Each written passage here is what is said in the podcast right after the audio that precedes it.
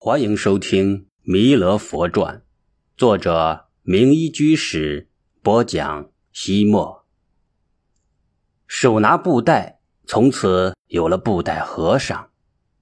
逃难的人们听说岳林庄的布袋和尚收留难民，便蜂拥而至。上百个难民差点把田庄的大门推倒，围墙挤塌。小小的岳林庄如何能容得下如此众多的流民？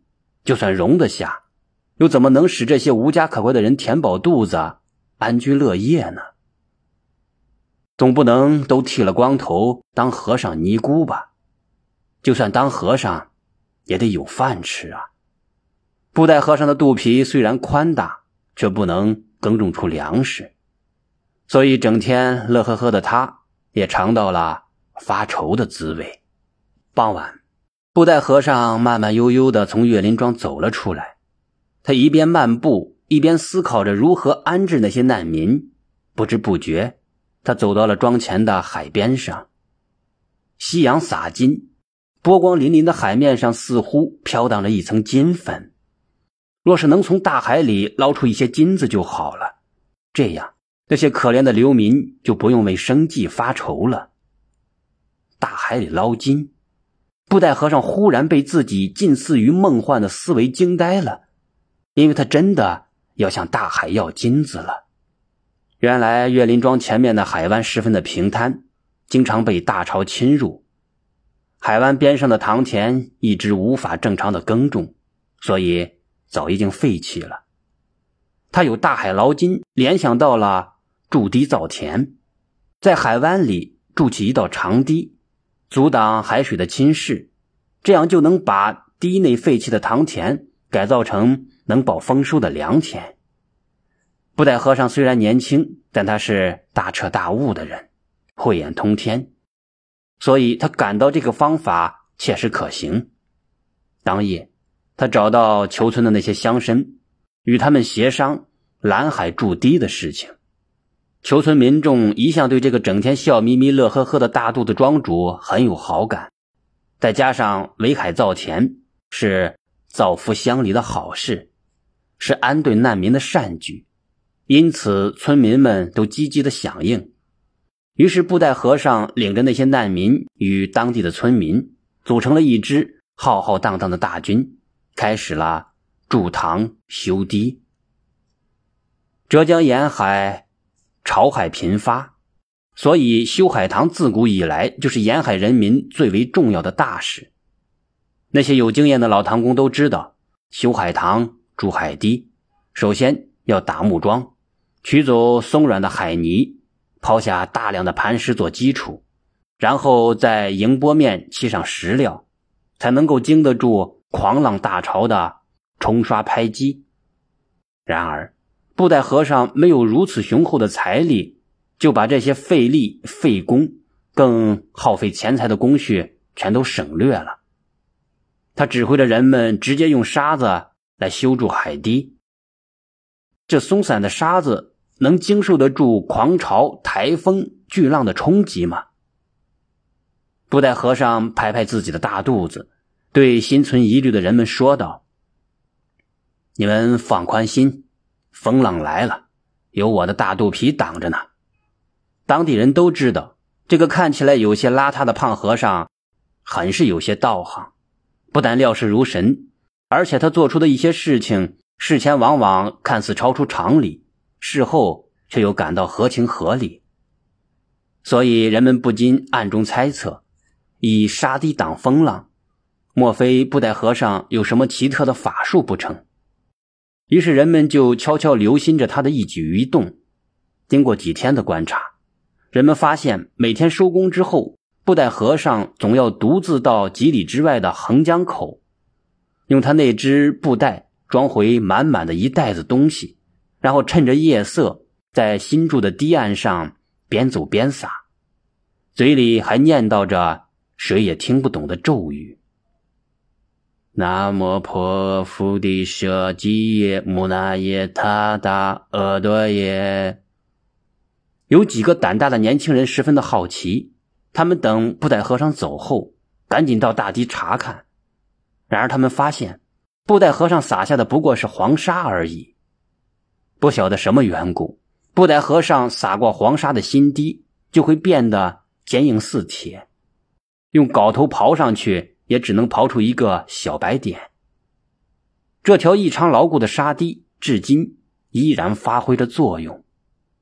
一千多年来，天文大潮冲击，常年累月海浪冲刷，台风卷起，狂涛拍打，始终无法撼动这项古老的水利工程。黄沙一抔淹海水，化作长龙锁波涛。沙堤建好之后，挡住了海浪。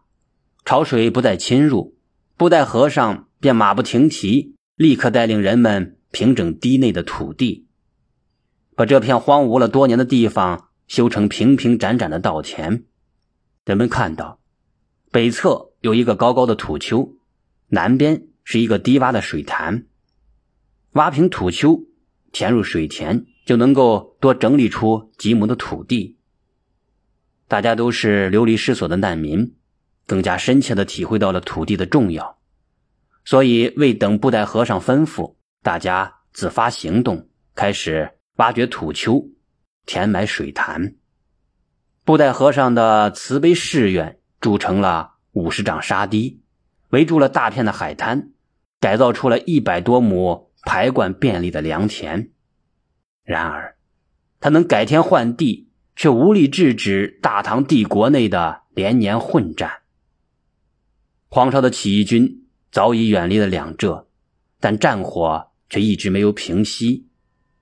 外敌不打自己打，浙东观察使刘汉宏一直想吞并浙西，不断的挑衅。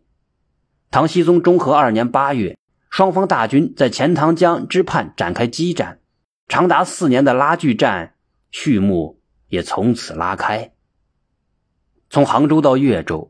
本来是浙东最为富庶的地区，而此时因战事波及，村落变成一片焦土，城镇化成残垣断壁，人们纷纷外逃，土地荒芜，十室九空。东部沿海远离战场，相对安全，所以这里积聚了大量躲避战乱的人们。人多地少，粮食严重的匮乏，吃饭成了大问题。每天都有饥民活活的饿死。布袋和尚悲天悯人，为饥民的出路而心急火燎。近几年，岳林庄的收成几乎没有上交过岳林寺，全都用来接济了难民。他也多次外出化缘，以解流民的燃眉之急。但这些办法总不能解决根本的问题。若想使这些逃难的人们真正的安顿下来，唯有土地，若想生长出更多的粮食，也唯有土地。可是到哪里去寻找大片的土地呢？岳林庄通向小海湾的岸边，有一列蜿蜒起伏的大山，它茫茫苍苍，浑雄生动，好像一条奔向大海的苍龙，正在仰天长啸，因此当地人都叫它“啸天龙山”。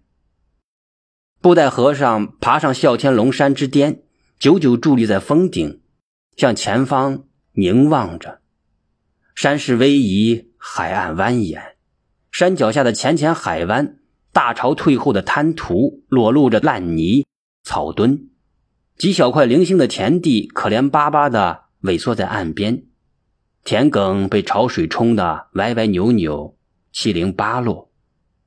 一副十年九荒的惨败模样俨然眼前。他在举目远望，辽阔大海浩浩荡荡，波涛滚滚，水天一色，无边无际。海到天边天是暗，山登绝顶人为峰。布袋和尚人在绝顶，眼望天边，心中的豪情油然而生。他决心开展一场。更为轰轰烈烈的围海造田运动，向荒芜的滩涂要土地，向东海龙王借粮食。因为有前期修堤筑岸的成功先例，所以附近十多个村落的人们以及大批的难民都很信服布袋和尚。他的禅杖所指，人们立刻浩浩荡荡的奔赴治海防潮、围滩造田的筑堤工地。